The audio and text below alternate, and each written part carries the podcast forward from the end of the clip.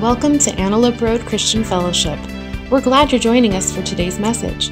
For service times or to join a disciple group, please visit my A R C F dot com.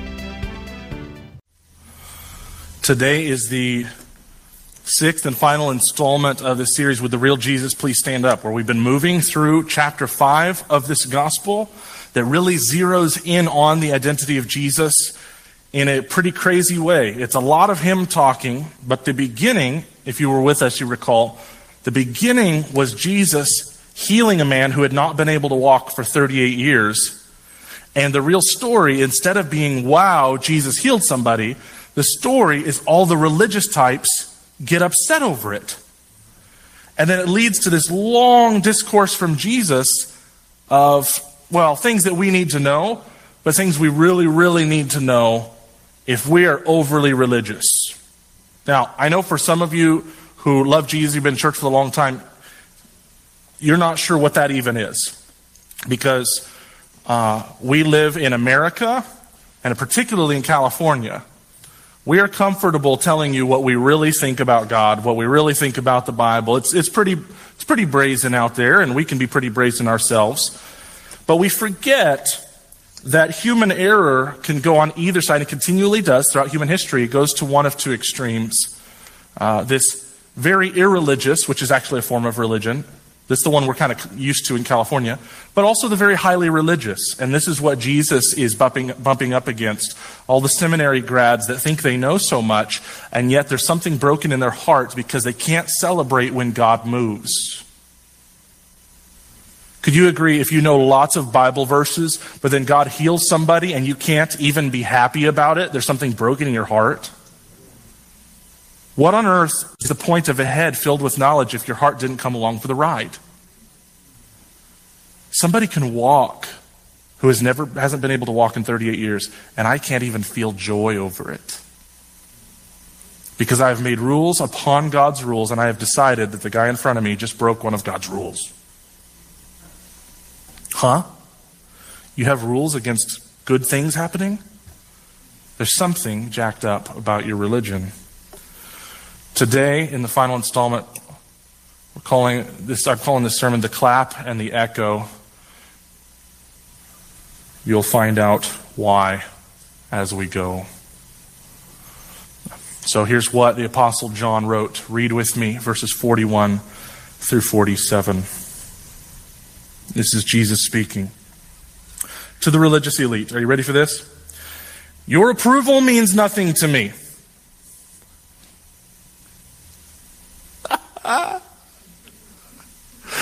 Did you guys hear that? Did Jesus just say that out loud? Is this how you win friends and influence people? These guys' entire life is about the masses around them thinking they're really holy and they're really good. And all the titles and the bowing down and the seat of, seat of honor at the synagogue when they go to church. Their whole life is built around the praise of men. And the religious teacher, who clearly has something going on because, I don't know, he heals people. He teaches as one who has authority, not like the Pharisees and Sadducees. This guy, with some severe power, some authoritative teaching, goes, actually, what you have to say about me is worthless. Can anybody feel disrespected when somebody tells you your voice contributed nothing? Like, you're just flapping your lips to make a breeze. Your opinion is worthless. Your thought is worthless. You have no wisdom. Um, Jesus, sorry, God the Father said this to Job. Who is this one who darkens counsel with his many words? That sounds a little fluffy, but he's saying to Job, the more you talk, the more you grab wisdom and drag her through the mud. That's what you're doing to wisdom as you talk, so you should probably shut up. And Jesus is saying to the most religious people in his culture, your approval means nothing to me. Whoa, okay. All right. That's not the nice Jesus I was taught to believe in in Sunday school, but okay. Verse forty-two. Because, oh, so he has a reason why. because I know you don't have God's love within you.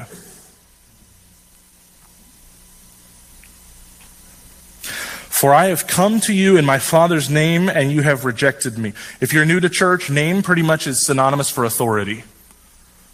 Okay? Name and authority are, are practically the same thing. And you have rejected me. Yet if others come in their own name, you gladly welcome them. No wonder you can't believe, for you gladly honor each other, but you don't care about the honor that comes from the one who alone is God. Yet it isn't I who will accuse you before the Father. Moses will accuse you. This is their, so to a good Jewish boy, this is their superhero, okay?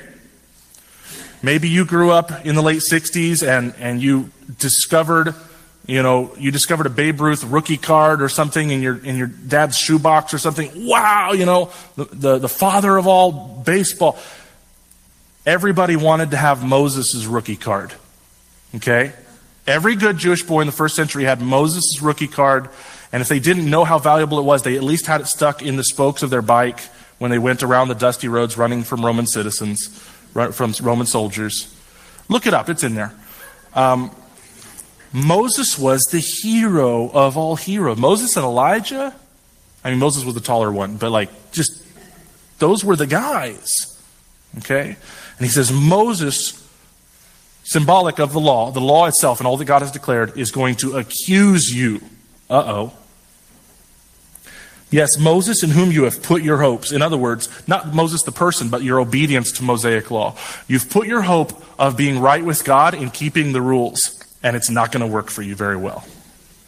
You think you're holier than you are. Ouch. Ouch, right? If you really believed Moses, now, yeah, see where we are? If you were here a few weeks ago, we didn't talk about believing in Jesus. We talked about believing Jesus. Do you trust the words that come out of his mouth? Same thing here with Moses. If you actually believed Moses, if you trusted what God said to you through Moses, then what? You would believe me because he wrote about me.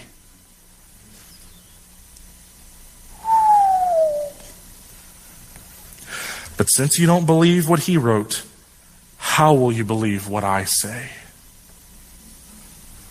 In other words, if you reject the prophets that God is sending you, and God sends another prophet, even a bigger and better one, Your your track record is of having a really high view of your own opinion and a very low view of God. A low view of what God says, what God has declared, what God commands. You have a really high view of yourself, and you've shown this over and over and over again. Um, in another gospel, Jesus says it this way. The man who owned the vineyard sent a servant to come and collect his share of the grapes. They assaulted him, beat him, and let, sent him running. They sent somebody else to collect a share of the grapes. They murdered him. Like, at some point, he sent his own son saying, surely they'll listen to my son. Right? God can, out of his love, he can ratchet up prophetic ministry to a rebellious people like you or me. But Jesus is saying right now to the religious grumpy types, no matter what I say. Or Jesus said it another way. To the man who was in hell. Lazarus is in hell. He says, I have four brothers. Would you please go tell them about this horrible place so they don't have to come here? And Abraham says, if God sent them somebody back from the dead, they won't even believe. Why? Because they haven't believed Moses. They have not believed that one that God has already sent to proclaim truth.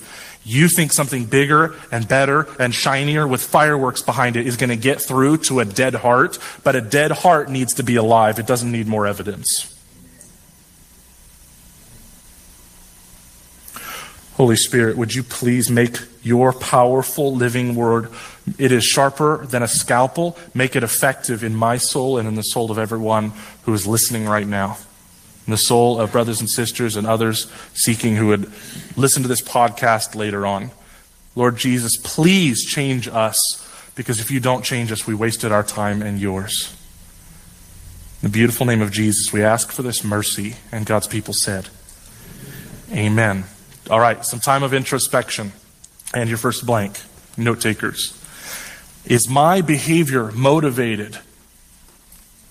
You ready for your Greek word of the day? I know three Greek words. It's pretty much enough to go down to Opa-Opa and order lunch. But I learned a new one this week. Doxa. from which we get doxology and other things. And it's a very critical word in this text. Praise, honor, applause, kavod, if you've heard that one before, the weightiness of honor from somebody.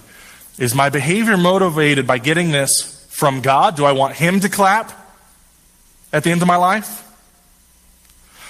Or do I need the praise of people?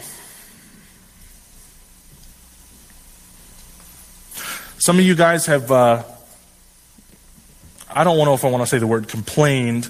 I've gotten feedback through the sermon feedback sheets before, like, you talk a lot about social media, and I don't use social media, so I don't know what you're talking about. Okay, so here's the deal. I have to disciple five generations at once, so I need you guys, some of you, to throw me a bone. Okay? You're, even if you're not on social media, there are things that your children and your grandchildren are being eaten alive by it. Okay?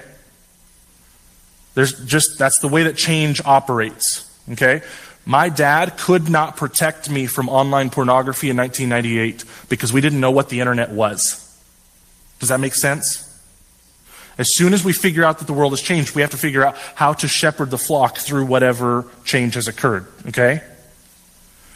And there is nothing I can talk about, hardly, that is more important than social media when I talk about doxa.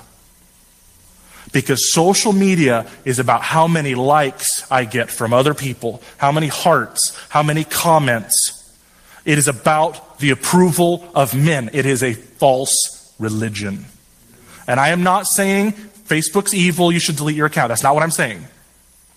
I'm not saying Twitter is inherently evil. What I am saying is, it gives access to the approval of men the way somebody who is a former heroin addict says, I want to start a new ministry. What are you gonna, I'm going to go reach out to heroin addicts by hanging out with them at two a.m. on a Friday night. Like, mm, I don't know if that's the wisest decision for you because you're putting yourself in close proximity to something that has shown control over you. Maybe send somebody else to go run that ministry, right? Okay? Maybe send somebody else. It's a good thing, but like maybe send somebody else. If you are a people pleaser, and more of us are than we think, there are a lot of ways to go after doxa of men. And doxa is a good thing, but we're supposed to get it from God. He's the only one who's lined up with reality. So let's talk about some sources of doxa. Parents, aunties, uncles, grandparents. When you're over here at Rush Park with your kiddos, I see some smiles. You're like, I know that slide. Your tax dollar's hard at work. Gabe's loved those slides. You're at the playground, and your child, niece, nephew, grandchild, says or does something rude. There are plenty of other parents around. There are plenty of other kids around. Gut check question. Are you ready? Is my response to this child, my son, my granddaughter, my nephew, is my response right now about the honor and praise that Jesus would give? Am I interested at this point of Jesus saying, good job, Grandma, you nailed it? Is that my chief concern right now? I think it's probably most for parents. Dad, good job. Am I concerned that Jesus is about to say, even if he's speaking alone and no one agrees with him? Is my parenting or grandparenting driven by getting praise from the one whose opinion matters? Or am I about to make my decision because there are other parents standing around? Right, my parents are with me right now. Like, there was that meme that went around a few years ago, this pie chart of the reasons you have to put on your coat. There's like seven percent of the reason you have to put on your coat before you go outside is so you don't catch something. Uh, forty percent was because, well, it is pretty legitimate cold out here. And then this big piece of the pie was so the other parents don't judge me. If we are honest, how much of our parenting and grandparenting is driven by the doxa of human beings or by the shame or rejection of other human beings? What a terrible mother. Speaking of shame, here's the Gabes. That's a four-foot slide. Are you guys ready to go ahead and judge me that I let him go down that by himself? Um, I have a little dare. Actually, I really have. I have two daredevils in the Kaiser household. But when they're not even eighteen months old, it scares you a little more. You're like, how many trips to the E R is this one going to have by his fifth birthday?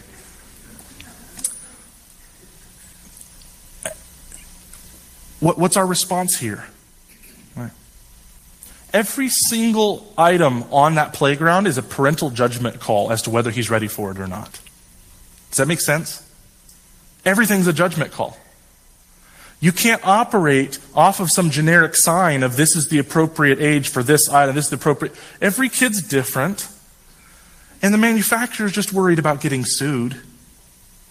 They're not worried about fun. Are you kidding? Dad has to single-handedly grab the banner called fun and wave it. No matter what Mama says. And Mama's with the youth group this weekend, so she doesn't know. Um, I'm just kidding. She saw this. Um, and I'm not even convinced of the wisdom of this decision, because half the time he gets to the bottom, he's on his tummy by the time he gets to the, I'm like, whatever, but you know, I, I catch him.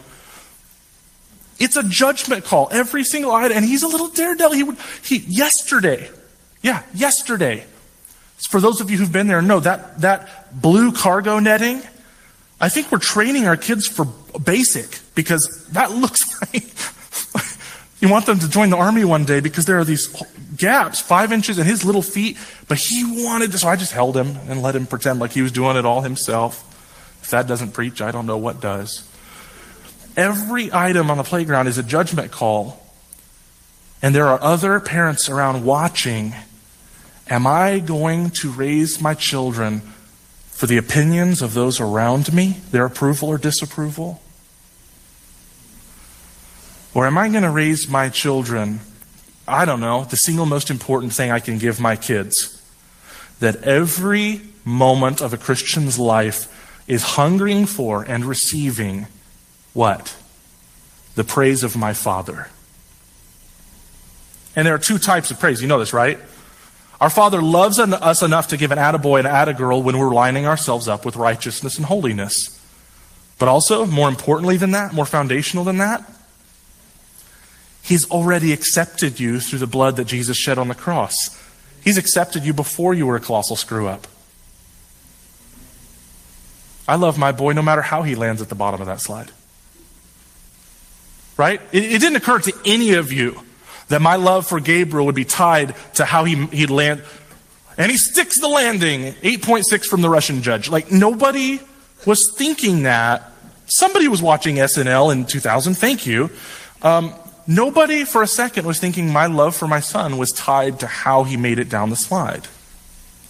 If he falls and gets hurt, I love him. If he has a great time, just I love him. Right? Let's talk about some more doxa. What about you're at work trying to make high-quality paper for Dunder Mifflin Company? How much at work can rise and fall on the opinions of your coworkers? I got a few of you that are with me right now.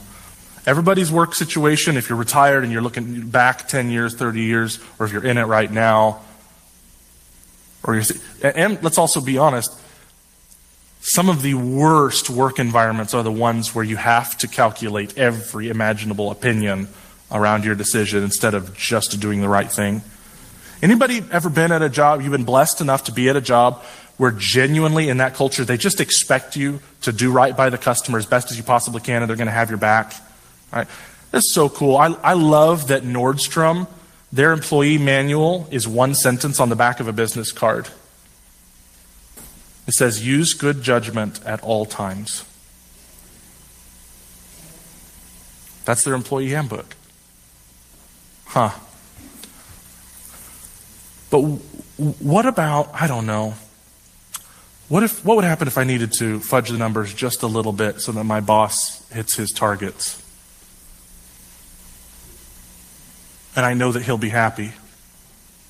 I know that he'll stand and he will applaud. He'll give doxa. What do I do? when I know that my king will give doxa for being honest no matter what the price. We're really talking about lordship here. Whose applause am I going after? Or as I already shared, social media. I want to just say this, and I'll move on. Social media, all those little responses at the bottom of your picture or your post or the reshares, the only thing that it has for you is the praise of people, mere mortals, okay? There is no logo at the bottom of a social media post that only Jesus can press that button and so you know whether Jesus approves or not. There's no social media platform that has that. It's going to take a little bit of work. It does exist, but it's longer than one hundred forty characters. You want to know whether the King of Kings approves, gives praise and honor toward his child who's lined up his or her heart with the king's heart. You're going to have to open this, and you're going to have to keep it open and learn to treasure it, learn to cherish it. I, I can tell you just anecdotally from my own life, I, I have I have posted things, and I don't mean like from my own wisdom. I just like heard something amazing on a podcast, and I typed it into Facebook and, and hit send. I've typed unbelievably powerful and true things into Facebook and received two likes. And then you, you post some dumb picture of a kitty, and it's seventy likes. And I'm like, I'm sitting there going, we're going to have no excuses when God throws us into hell. Every, we are screaming right now what we care about.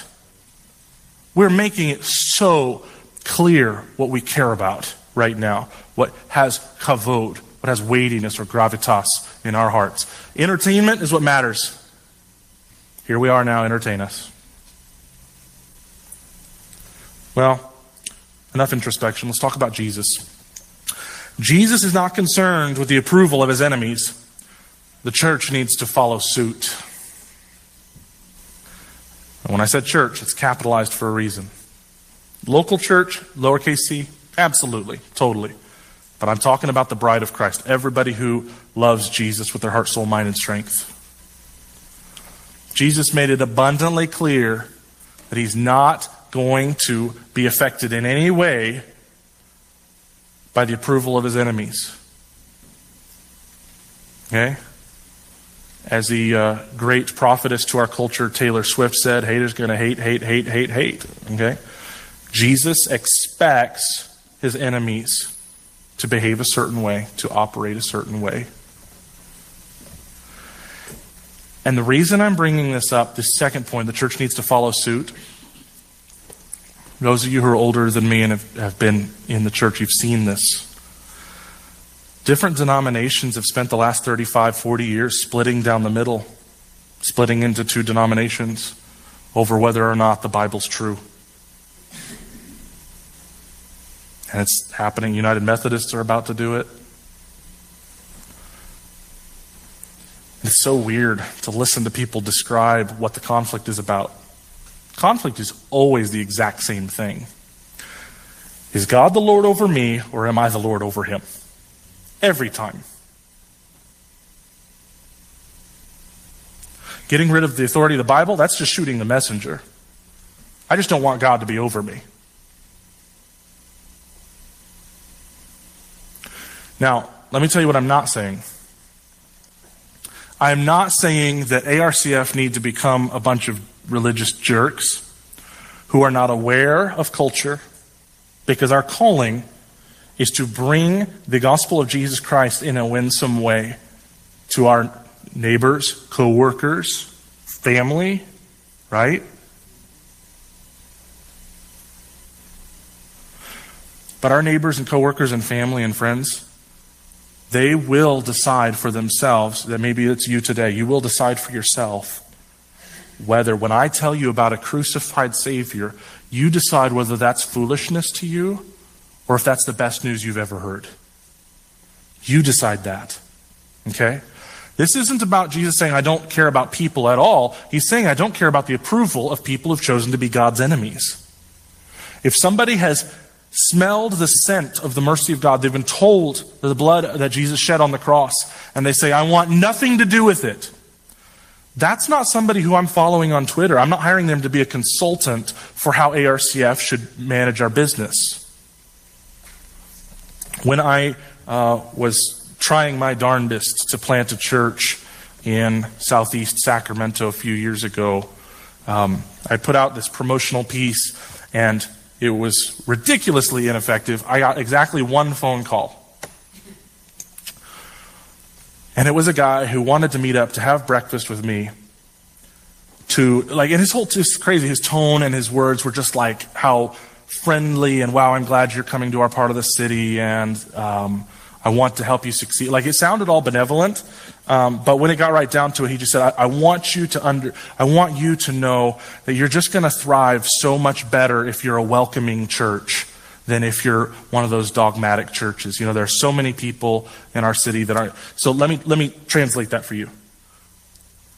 I want you to preach that homosexuality is fine, no matter what the Bible says, no matter what church history says, no matter what logic says. The fact that Darwinian evolution doesn't even agree with homosexuality because you can't reproduce yourself, irrespective of logic, history, church history, doctrine, or the Jesus who died on a cross for me, I want you to go ahead, lick your fingers, stick it to the winds, and plant a church that our city will accept, that will never challenge them, never offer them a savior, never warn them of hell. The only call I got back was somebody who wanted me to start a country club.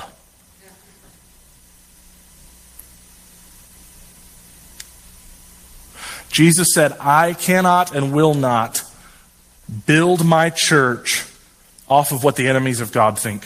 We still love them, but we're not going to build this off of their opinion. Okay? So if that's you today, I need you to understand, why on earth are there so many churches across the world right now, particularly in the Western world? They're dividing, and there are uh, obstinate punks like me that are still saying, no, this is true. Your cool idea that floated in proverb- proverbially three weeks ago and it'll float out three weeks from now, this stands the test of time. This is the most be- beautiful story some of us have ever heard. We're devoting our lives to it. We, when we choose a hard line about a God that we trust as a father to tell us how human flourishing works, it's not a matter of hating you. It's a matter of talking about a God who invented maleness, femaleness, sexuality, human, all kinds of human relationships, he, every part of life. It's a matter of trusting him with lordship instead of trusting myself and my feelings. That's actually what's going on here. So I'm saying this, A R C F, I, I want us to be focused exactly like Jesus. You ready? Jesus didn't want the approval of people. He wanted their repentance. And this is the type of people A R C F must be. I don't need Citrus Heights to have lots of likes and shares over everything that A R C F puts out there for our Bible teaching. What we are hoping for is that people will worship Christ. And we know that a lot of people will say, no, thank you. We know that. That's been going on for two thousand years. Some find Jesus beautiful. Others find him repulsive and leave. When we get to John six, that's going to be abundantly clear. So our invitation is toward repentance. Uh, that's what we're all about. We are repenting. We're asking others. Did I put that in there? Oh yeah, so here's how I put it. A R C F must not pine for the approval of people. We need a people who works. We need to be a people who prays. We need to people, be a people who yearns for the repentance of our city, for the repentance of our dad, for the repentance of my sister, for the repentance of my coworker, for the repentance of my child. We have to desperately desire it. If we don't desire it, we won't work for it. We won't pray for it.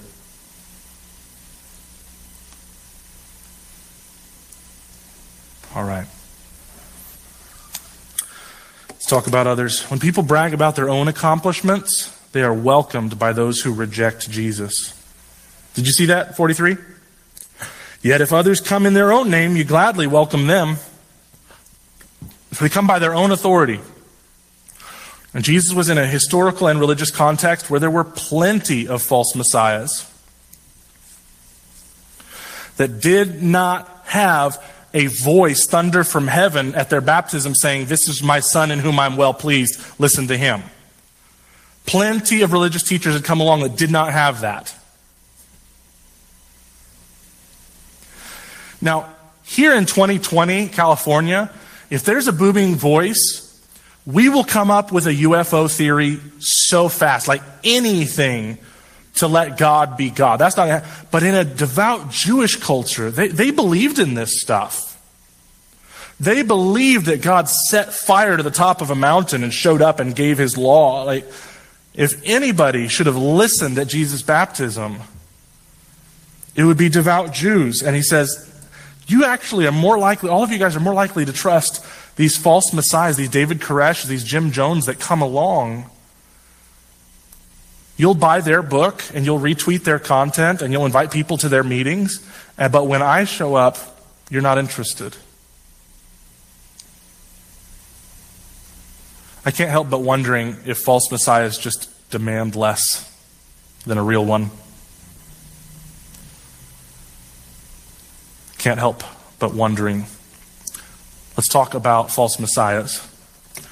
If you're under the age of twenty, Barnes and Noble is basically like Amazon, but it's a physical location where the books are actually on the shelf. Listen, I have five generations to preach to. I've got to bring the millennials along for the ride, and Gen Z.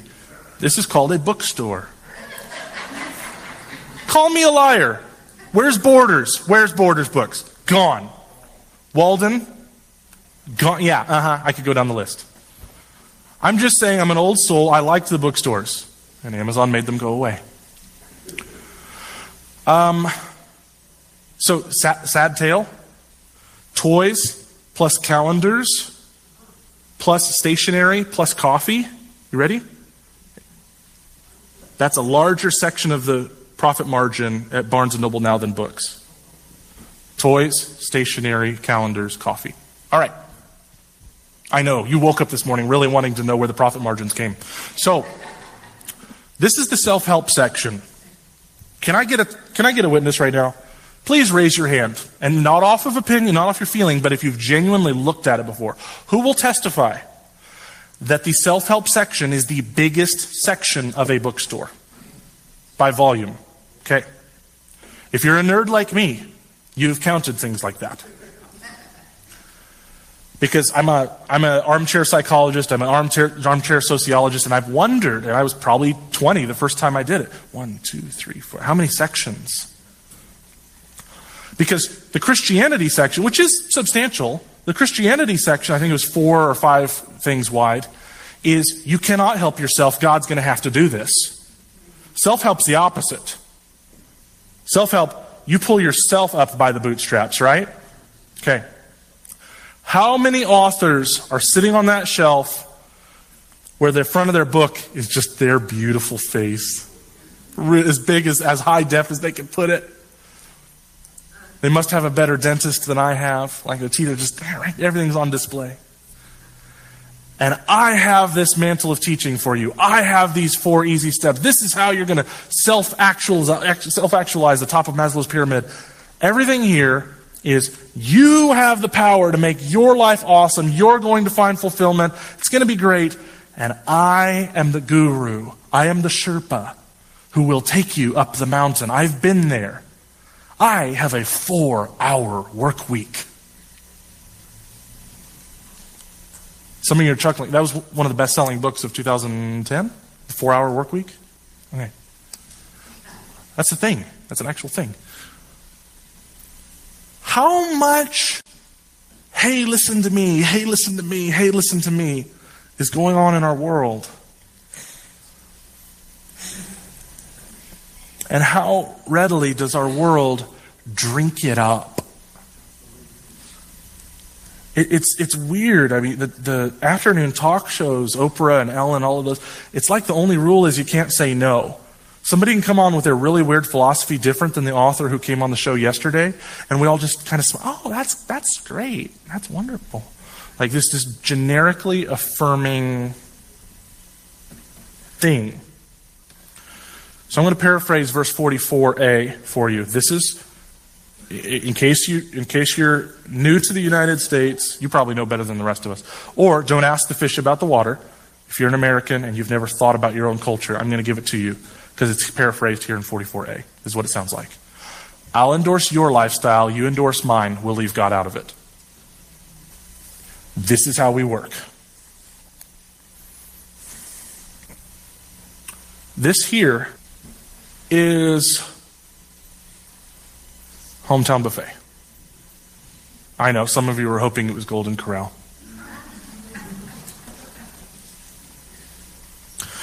American religion, faith, and philosophy look a lot like this right now. Except it's a weird, perverse sort of, sort of a buffet. You walk in, and they give you a clean plate, and they say, you are allowed to take whatever you want. Here's what it sounds like. You do you. You do your thing. You're a snowflake. You're an individual. All roads lead to Rome. We can't tell you how to do it. So go ahead and take your clean plate, and, and everybody gets whatever they want. But there's one dish at the end of the line that everybody has to take a scoop. Anybody ever been at a buffet where it had a rule that everybody had to try the macaroni and cheese at the end? And you literally had to, you were forced to. Anybody been at a buffet like that? See, a buffet is built off of your choice. American culture has the illusion of choice, but in reality, there's one dish at the end that everybody has to take a scoop of. Are you ready?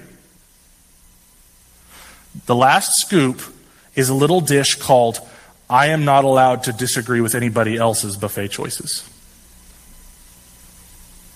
That's the last dish.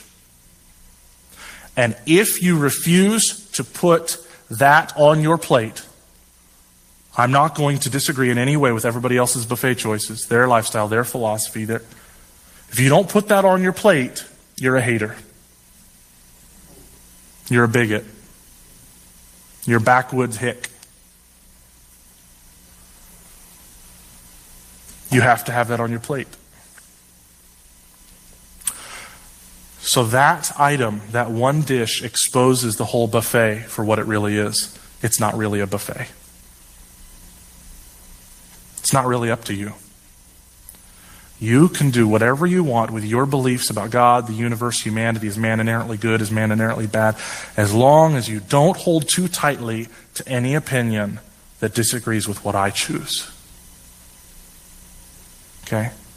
And I'm not bringing that up to complain about it. I'm bringing it up because my job is to train missionaries into our culture.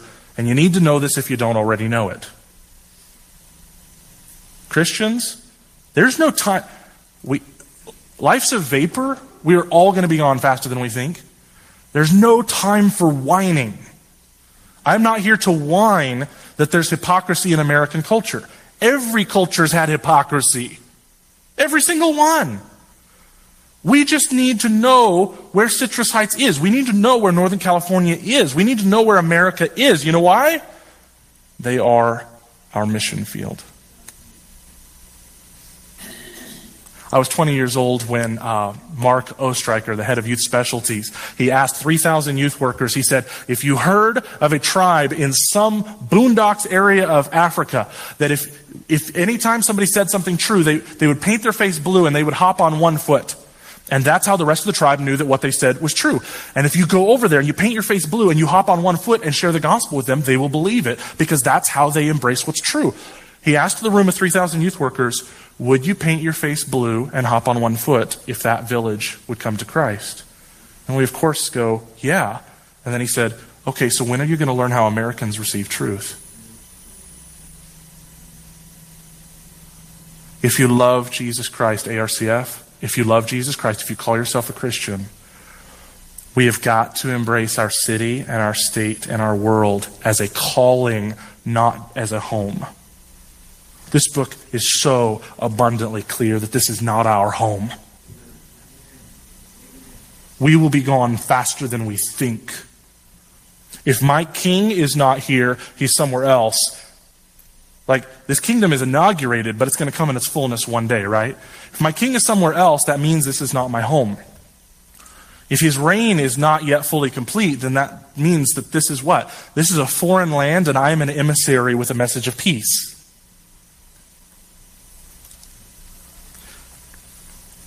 I don't believe Jesus because I don't value his approval. That's really the issue. Verse forty-four. No wonder you can't believe. Isn't that interesting? He didn't, he didn't even make it sound willful at that point. He didn't say, no wonder you won't believe. No wonder you can't. You can't believe. For you, uh, you gladly honor each other. You don't care about the honor of the one from whom, uh, who comes from one who alone is God. You can't believe. You only care about the praise of men. You don't care about the praise from God. No wonder you can't believe. So when I do not believe Jesus, when I totally disregard his claims about himself that he is the Savior of the world, it's because I do not care about the approval of the Father. I do not care about his approval. I just don't care what he thinks. Sounds a lot like a teenager, doesn't it? It's amazing the behavior that flows out of, I just don't care what you think. But when I deeply value somebody's doxa, I'll fall in line, won't I? The dirty little secret, brothers and sisters, a little bit more about American culture. The dirty little secret of rugged individualism is that it's a lie. And again, we see it with teenagers. Honey, why is that weird makeup on your face, and why is your hair like that, and why are your clothes like that? Because I want to be an individual. And they storm out the door to go to the bus, and oh, she's dressed just like all of her other girlfriends. She wants to be an individual just like everyone else, right? We all have a tribe, whether we think we do or not. We care about the doxa of a certain tribe, and we will, our behavior will fall in line. This is why we have disciple groups. If you want to be influenced by people who are going to chase after Jesus, that's what we have those groups for. The rest of the world is ready to influence you toward every other thing. Go for it. But if you want to be a Christian, that's what those are for. If I value the praise that comes from God, if I value that, I'll believe him. Wow. And you guys have it in your notes. Paul, early church father, saying the exact opposite. If I sought the approval of people, I wouldn't be Christ's servant. Galatians one ten. Like, what is the point of being a Christian if I am after the praise of people? That makes no sense. Or let me extrapolate. Being a Christian is a dumb idea if I am after the praise of people. That's just a bad way to go about it.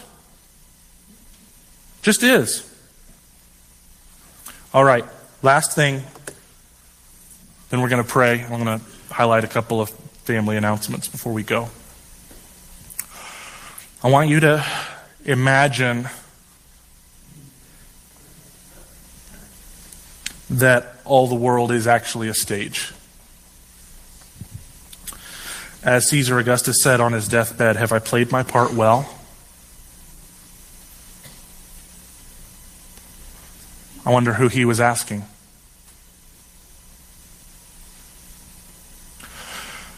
What if you're at the end of your life, the curtain's about to close, and you're staring at this, and there's just one guy at the very back.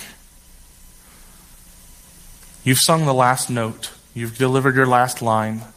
And he is at the back, standing up and cheering enthusiastically and clapping all by himself.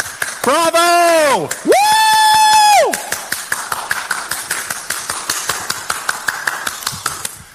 And the awkwardness is palpable because no one else is clapping.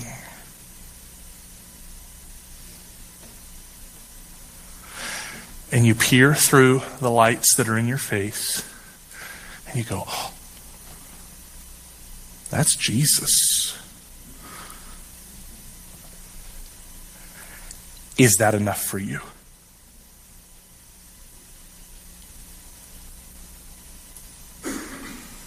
Is his approval enough? for you.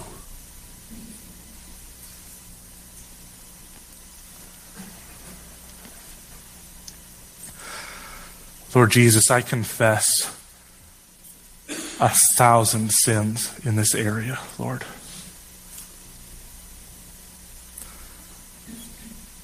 God, I value praise from so many different individuals and groups other than you.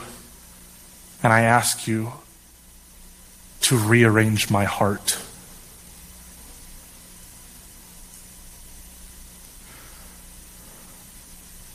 Jesus, for those of you who of us who have not yet seen you for who you are,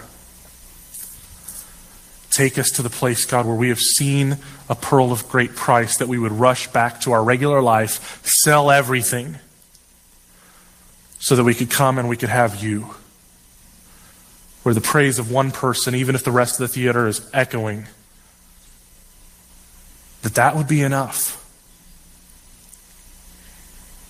God, we are so distracted by the people that we can see, and we are spiritually numb, and we are spiritually dull. And we don't see your face. God, help us to see your face. Help us to believe that your opinion is the only one that will matter at the end. God, take us to a place of holiness for the glory of your name. Make us a peculiar people, a people that stand out whether we want to or not, marked by love. In the strong name of our Savior, we pray. God's people said, amen.